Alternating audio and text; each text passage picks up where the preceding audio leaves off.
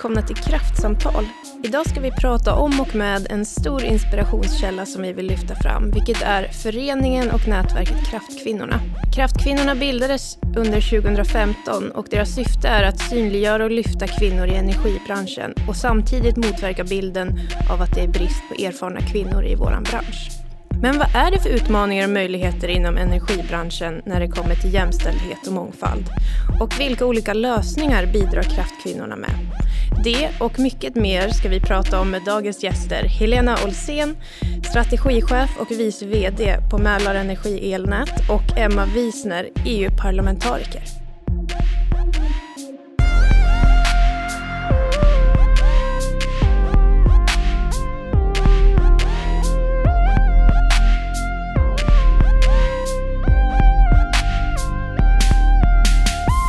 Och innan vi börjar med ämnet är det läge att presentera oss själva. Och vi är de nya poddvärdarna för Kraftsamtal, Hitachi Energys podd. Jag heter Klara Dalin och jag jobbar med sälj och verksamhetsplanering på Brytarna i Ludvika. Och jag heter Sten Trolle och jobbar som account manager på Svensk Försäljning. Då säger vi varmt välkommen till Helena Olsén. Helena, du är ju eh, Kraftkvinnornas styrelseordförande och till vardags arbetar du som strategichef och vice VD på Mälarenergi Elnät i Västerås. Eh, du har en examen som civilingenjör från Chalmers tekniska högskola och en gedigen bakgrund inom energibranschen. Så välkommen! Tack, hej! Du kan väl gärna börja med att berätta lite om Kraftkvinnorna och även din roll då som styrelseordförande. Ja, men precis. Alltså, Kraftkvinnorna bildades ju 2015 eh, egentligen ur en, liksom, en frustration. Det var ett, ett gäng kvinnor som hade varit på ett, eh, ett seminarium, en konferens, en energikonferens som ju är som ju är många gånger per, per år eh, och, och, och, möttes liksom än en gång av en full uppsättning av enbart män egentligen på, på scenen. Och kände att ah, ska vi liksom kunna attrahera fler kvinnor till branschen eh, för att liksom kunna möta de utmaningar som vi står inför så då behöver vi visa upp en annan bild av den branschen som vi eh, verkar i. Och all den som kompetens, kvinnliga kompetens som, bran som branschen har, den syns ju egentligen inte. Och hur ska vi då attrahera fler kvinnor? Så egentligen så var det de eh, fem kvinnor som, som började fundera på hur ska, vi, hur ska vi göra det här då? Eh, de skapade ett nätverk, eh, egentligen en start med kanske 20-25 kvinnor som träffades eh, under några månader för att se hur ska vi, hur ska vi attrahera fler kvinnor till branschen? Hur ska vi eh, liksom skapa en större synlighet för de kvinnor som, som finns i, i, i branschen som vi har. Eh, så under året där så, så ja, träffades man ett antal gånger och sen egentligen på, på vårkanten så när det var dags att börja planera inför Almedalen så tryckte man upp en, en pin med en egen logga och, eh, och, och, när vi åkte till Almedalen där så, så träffade man på dåvarande energiministern Baylan som tog på sig pinnen och eh, pratade om kraftkvinnorna på de seminarier som, som han var med på. Eh, och då skapades det ju en superbass kring, kring kraftkvinnorna och det var många som ville liksom, eh, ja, eh, vara med i, i nätverket. Så det som egentligen var tänkt som ett, ett löst nätverk, eh, blev, det blev så stort intresse så man kände att äh, men här, behöver vi, här behöver vi strukturera upp och, och göra en förening. Så egentligen eh, ett år senare så bildades föreningen Kraftkvinnorna som nu har eh, näst, ja, lite drygt 900 medlemmar. Så det har växt ganska snabbt då sedan, sedan starten eh, 2015? Ja, det kan man säga. Det blev en rekordstart där liksom första året, ett jätteintresse. Och så har vi en styrelse där jag är ordförande och styrelsen är ju eh, en arbetande styrelse kan man säga. Vi sätter upp mål och riktlinjer för, för året och sen så är det vi som eh, i, i mångt och mycket utför de aktiviteter som vi, som vi sätter upp. Tillsammans då med, såklart med, med de medlemmar som vill engagera sig. Mm. Och, och ni har ju som mål då att öka andelen kvinnor i ledningsgrupper och styrelser i energisektorns bolag och organisationer. Och då har ni förstås ett antal strategier som ni jobbar fram och som ni jobbar efter. Och, eh, kan du berätta lite mer om hur ni, hur ni jobbar med det? Ja, vi jobbar väl egentligen utifrån liksom tre områden. Dels med, med synlighet. Eh, där försöker vi ju eh, visualisera och plocka fram och lyfta fram den kvinnliga kompetensen som finns i, i branschen. Dels genom eh, vårt Instagramkonto där kvinnor varje vecka får visa upp sin vardag. Där visar vi dels upp kvinnor som finns i branschen men också den bredd eh, på arbeten som, som finns. Eh, så har vi vårt, ja men, eh, vi har andra sociala medier såklart som vi, som vi jobbar med för att synliggöra eh, kvinnor i branschen. Och sen har vi ett nät, liksom nätverkandet som är en viktig del av, av eh, vår förening. Att vi faktiskt, det som män har varit ganska traditionellt duktiga på, alltså skapa nätverk, lyfta varandra, det ska vi bli bättre på. Eh, och där, där har vi nätverksträffar, vi har vår kanal där vi eh, delar eh, jobbannonser, seminarier, kompetensbreddning. Eh, vi, vi har en, en en lista på kompetens om det är någon arrangör som, Eh, av konferenser som, som vill att vi ska eh, vill ha kvinnor, kvinnor till sin konferens, ja, men då kan vi eh, hjälpa varandra att hitta den eh, kompetensen så att vi, liksom, vi lyfter varandra inom nätverket. Och så tredje benet är egentligen att, att vara en blåslampa eh, och vara på frågan så att den inte liksom fejdar ut utan det här måste ju vara en fråga som som lyfts upp på ledningsgrupper inom politiken eh, som ett eh, prioriterat område som man följer upp för att, den ska, eh, för att vi ska nå vårt mål om jämställdhet. Ja, jag tycker det här låter jättebra med Kraftkvinnorna, verkligen. Ja, ja men jag tänker det, vi, när man söker på ingenjör eller när man söker på energibranschen så möts man ju ofta av bilder med män i, i hjälm. Och det här måste vi ju bredda lite. Ska vi, ska vi attrahera och få en, en ökad kompetensbas så, så behöver vi visa upp en annan bild av branschen. Um, men hur, hur samverkar kraftkvinnorna och energibranschen och vilket, vilket stöd känner ni att ni får där? Ja, men vi har ju, våra medlemmar är ju från en, en stor bredd av företag. Eh, det, det, är ju traditionellt från traditionella energiföretag till ja, men leverantörer och äh, egentligen alla energiföretag äh, inom energibranschen och inom politiken bland annat. Ehm, och sen så har vi, och där har vi ju ja, men medlemmar som, som bidrar med såklart sina, eh, sin kompetens eh, och sina insikter och så har vi också en, en liten, väldigt liten medlemspeng också, en avgift för att vara med, medlem. Eh, sen har vi ett, eh, ett 16-tal sponsorer, företag inom energibranschen som har valt att gå in och stötta kraftkvinnorna med, eh, med en summa för att vi ska kunna utveckla nätverket och kunna egentligen arrangera lite, lite större eh, evenemang, till exempel Årets kraftkvinna, våra arrangemang i Almedalen. Mm. Och du nämnde ju där Årets kraftkvinna. Eh, kan, skulle du kunna berätta lite mer om den utmärkelsen? Ja, Årets kraftkvinna startade egentligen, alltså första årets kraftkvinna korades 2016. Och egentligen så var ju syftet där, där man funderade på hur ska vi verkligen liksom accelerera den här synligheten för kvinnlig kompetens i branschen.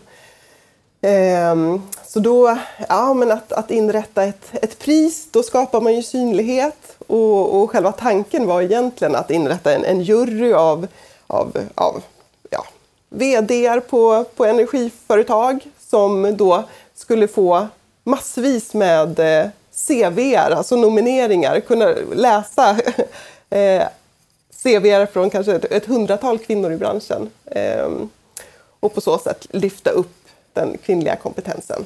Så sedan 2016 så har vi korat en Årets kraftkvinna per år.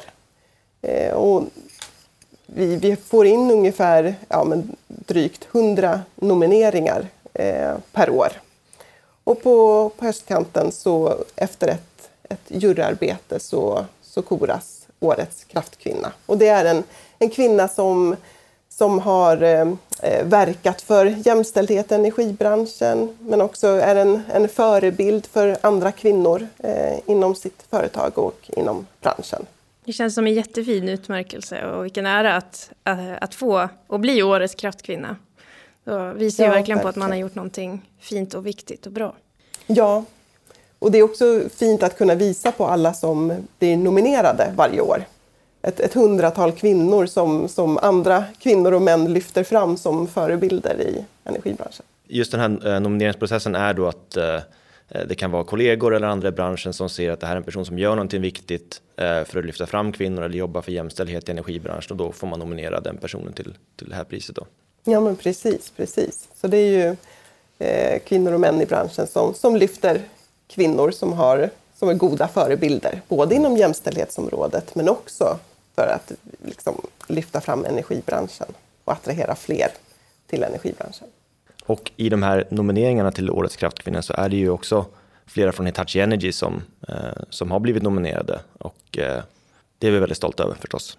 Ja, och på Kraftkvinnornas Instagramkonto så har man ju också kunnat följa flera eh, kvinnor från Hitachi Energy under deras vecka där de har visat upp sin vardag. Och nu sa ju du Helena att eh, ni har på sociala medier bland annat medlemmar som lägger upp bilder från sin vardag och från sina jobb. Eh, och hur, eh, hur hittar man er på, på sociala medier? Hur, hur hittar man de här, de här berättelserna? Ja, ja men följ oss gärna på, då är det bara att söka på Instagram, söker ni på Kraftkvinnorna så följer ni oss där. Då får man varje vecka följa en ny eh, kvinna som lägger upp sina, sin vardag. Eh, och på, li, lika väl på, på LinkedIn och på Twitter och på Facebook. Eh, där finns vi om man, om man söker på Kraftkvinnorna. Lysande. Okej, men eh, tack så mycket Helena. Vi kommer tillbaka till dig om en liten stund. Eh, och nu så ska vi ta och ringa upp Emma Wiesner här. Emma Wiesner är en driven ingenjör med ena foten i energibranschen och den andra i politiken. Emma brinner för energiomställning, miljöfrågor och är engagerad i jämställdhetsfrågor.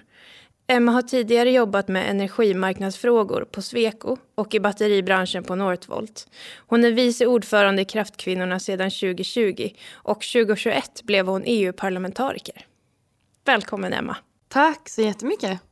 Ja, Emma, vi är jättenyfikna på din roll som vice styrelseordförande på Kraftkvinnorna. Skulle du kunna berätta lite om vad du har för arbetsuppgifter?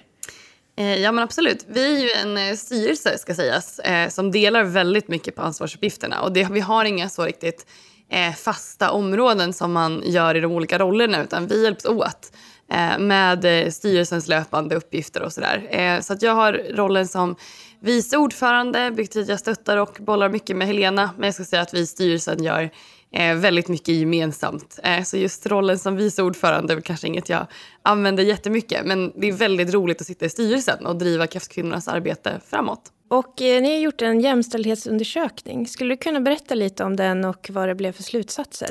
Ja, det här är en av liksom de många idéer som vi har förverkligat under sen jag och Helena klev in i styrelsen.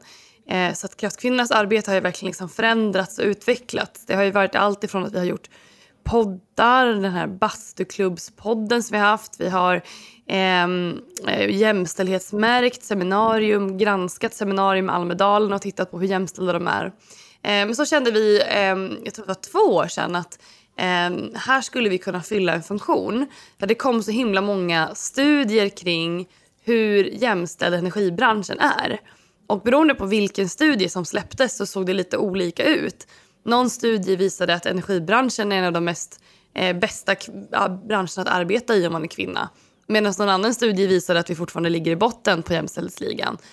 Och så började vi titta, men vad beror det på? Och det är det för att eh, när man tittar på börsnoterade bolag eh, så är det oftast det som tas upp i undersökningar. För där har man bra data och rapportering.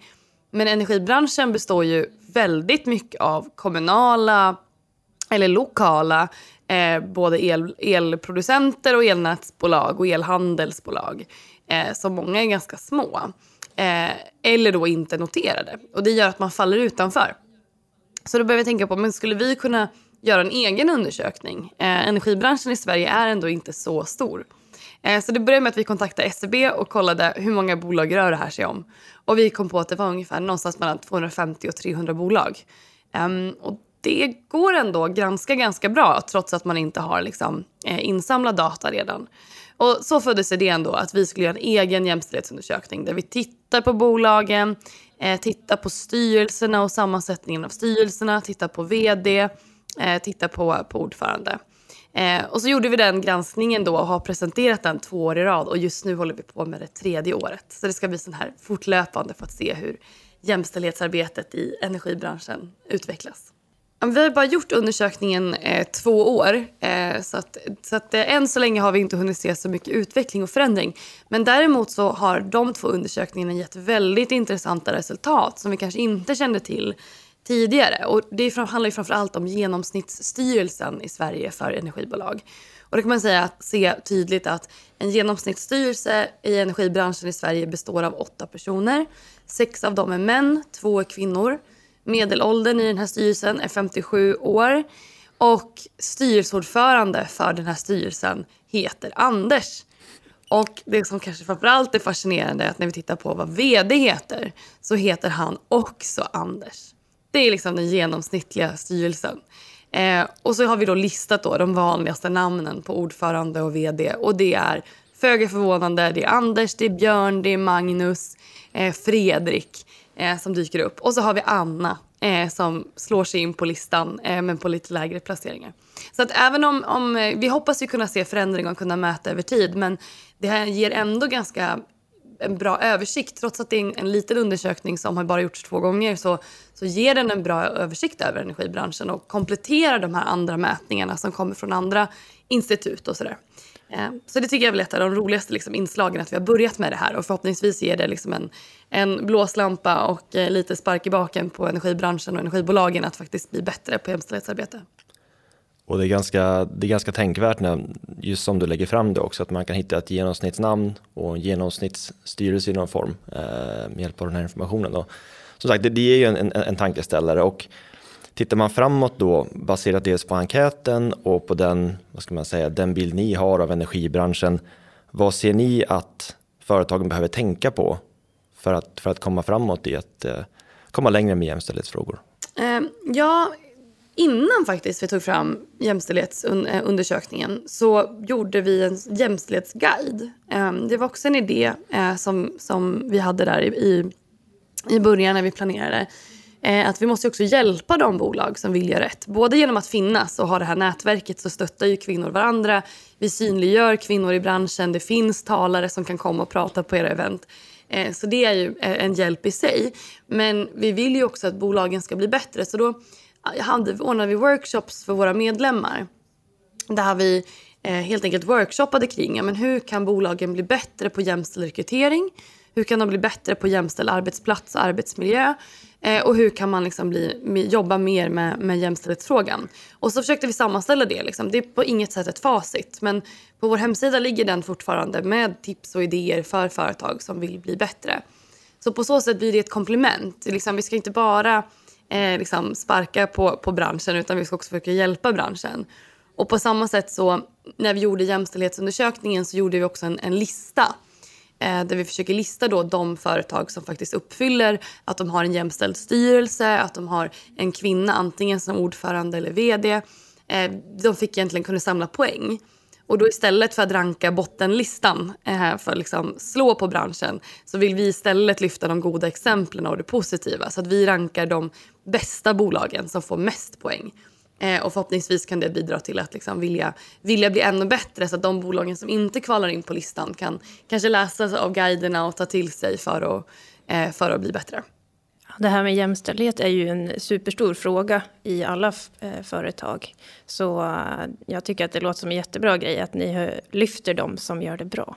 Jag tänker att det är många som är stolta över det då förstår jag. Och det blir ju en positiv, en positiv push i rätt riktning för många andra.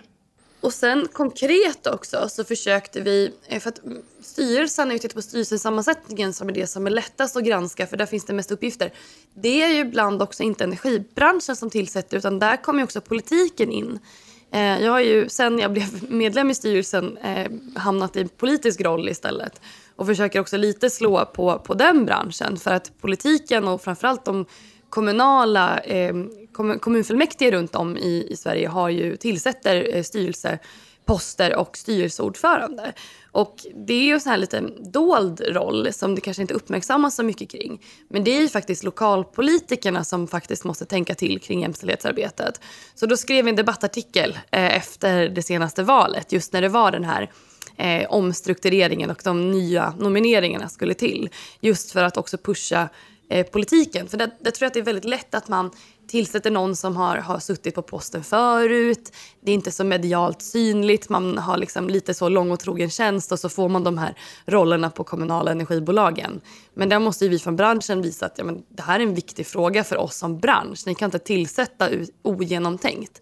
Och så gav vi ett gäng tips eh, på att man kan till exempel nominera en man och en kvinna. Eh, så kan, så kan liksom styrelsen sättas ihop utifrån rätt kompetenser och sådär.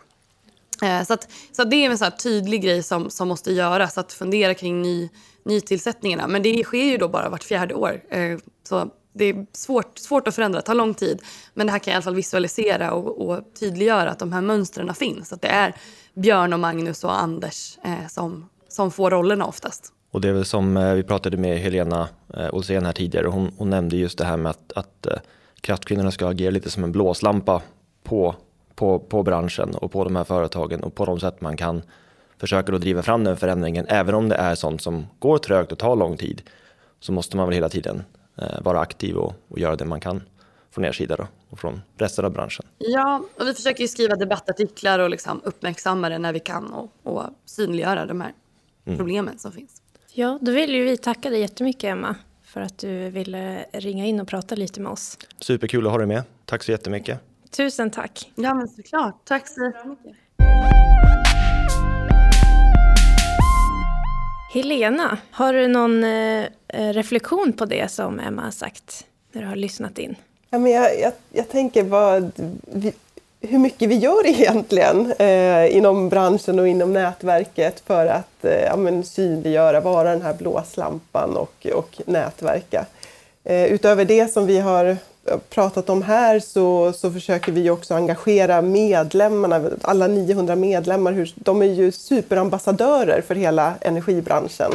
Eh, här har vi bland annat ett eh, mentorskapsprogram som är helt eh, initierat och eh, drivs av, eh, av våra medlemmar där, där vi nu har, tror det är eh, 60 kvinnor som är engagerade som mentor eller adept.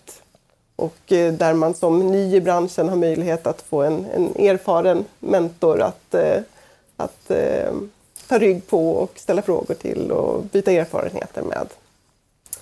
Så det, ja, mycket små aktiviteter gör en stor helhet. Men medlemmarna, kan det vara kvinnor i energibranschen som är helt nya i branschen eller är det mest de som har varit med länge? Jag skulle säga att det finns en jättebredd. När det startade så var det kanske utifrån ett nätverk med, med kvinnor som hade ganska lång erfarenhet av branschen. Och sen har det spridit sig och nu är det ju en, en jättebra förening att gå med i när man är helt ny för att eh, skapa ett nätverk snabbt och få, få erfarenhet av andra kvinnor och, och, och liksom bredda sin egen kompetens. Så jag skulle säga att det är en jättebredd av, av kvinnor som verkar i energibranschen. Ja, vad kul. Och vi ska väl ta och eh, börja runda av lite grann, men jag tycker att Helena du sammanfattade väldigt bra precis innan här och, och sa att det är många små aktiviteter som till slut har en en väldigt stor påverkan. Eh, för det handlar dels om att skapa förebilder för kvinnor i branschen men också för att hitta förebilder inom branschen. Eh, andra bolag som, som jobbar på det sätt som kanske leder till, till vad ska man säga, en mer jämställd energibransch på sikt. Så tack, stort tack till dig Helena. Tack. Så Klara, hur sammanfattar vi det här på ett bra sätt? Jag tycker det var för min del superinspirerande att lyssna på eh, Helena och Emma och allting som, som kraftkvinnorna gör för, att, eh, för energibranschen. Vad säger du? Ja, ja, verkligen. Och det känns ju som att eh, de gör ju ett jättejobb för, för framtiden. Och vi behöver ju så otroligt många kompetenta kvinnor i branschen. Och eh, det är ju superintressant att de lyfter dem och visar eh, att vi finns och eh, att vi borde bli fler. Och jag fastnade lite på det som Helena nämnde just om att vi har en kompetensbrist, en personalbrist eftersom det är otroligt mycket som ska göras för energiomställningen, för att bygga ut elkraftsystemet i Sverige. Och vi måste ha resurser, vi måste ha kompetenta resurser och det är viktigt att det finns förebilder för alla att hitta i branschen som man kan känna igen sig i och som man kan lära sig av. Ja, och den här jämställdhetsundersökningen. Jag ser verkligen fram emot att se hur den kommer förändras över åren. Och eh, mm. mycket, mycket förhoppningsvis och antagligen på grund av kraftkvinnorna. Så det, ja, det var jätteroligt att ha dem här idag. Mm, verkligen. Och jag kan ju säga för mig själv att när eh, jag skulle söka ett jobb eh, Eh, efter mina studier på universitetet så, så sökte jag ju på eh, företag och även la till på Google, Google med jämställdhet eller diversity för att se vad, ja, men hur, hur jobbar företaget med det? För det är väldigt viktigt för mig som ung kvinna i, i, ja, i teknikbranschen rent allmänt. Och jag känner mig väldigt stolt över att jobba på Hitachi Energy där eh, diversity är en så stor del av eh, DNA på, på vårt företag. Ja, och tack från oss. Tack så mycket.